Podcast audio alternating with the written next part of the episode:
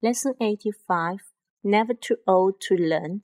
I have just received a letter from my old school informing me that my former headmaster, Mr. Stuart Page, will be retiring next week.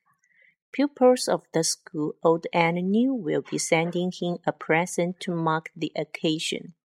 All those who have contributed towards the gift will send their names in the in a large album which will be sent to the headmaster's home.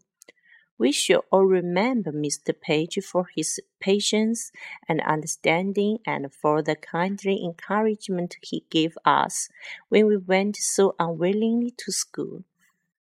A great many former pupils will be attending a farewell dinner in his honor next Thursday.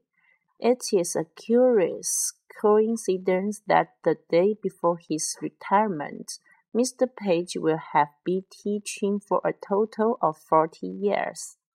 After he has retired, he will devote himself to gardening. For him, this will be an entirely new hobby.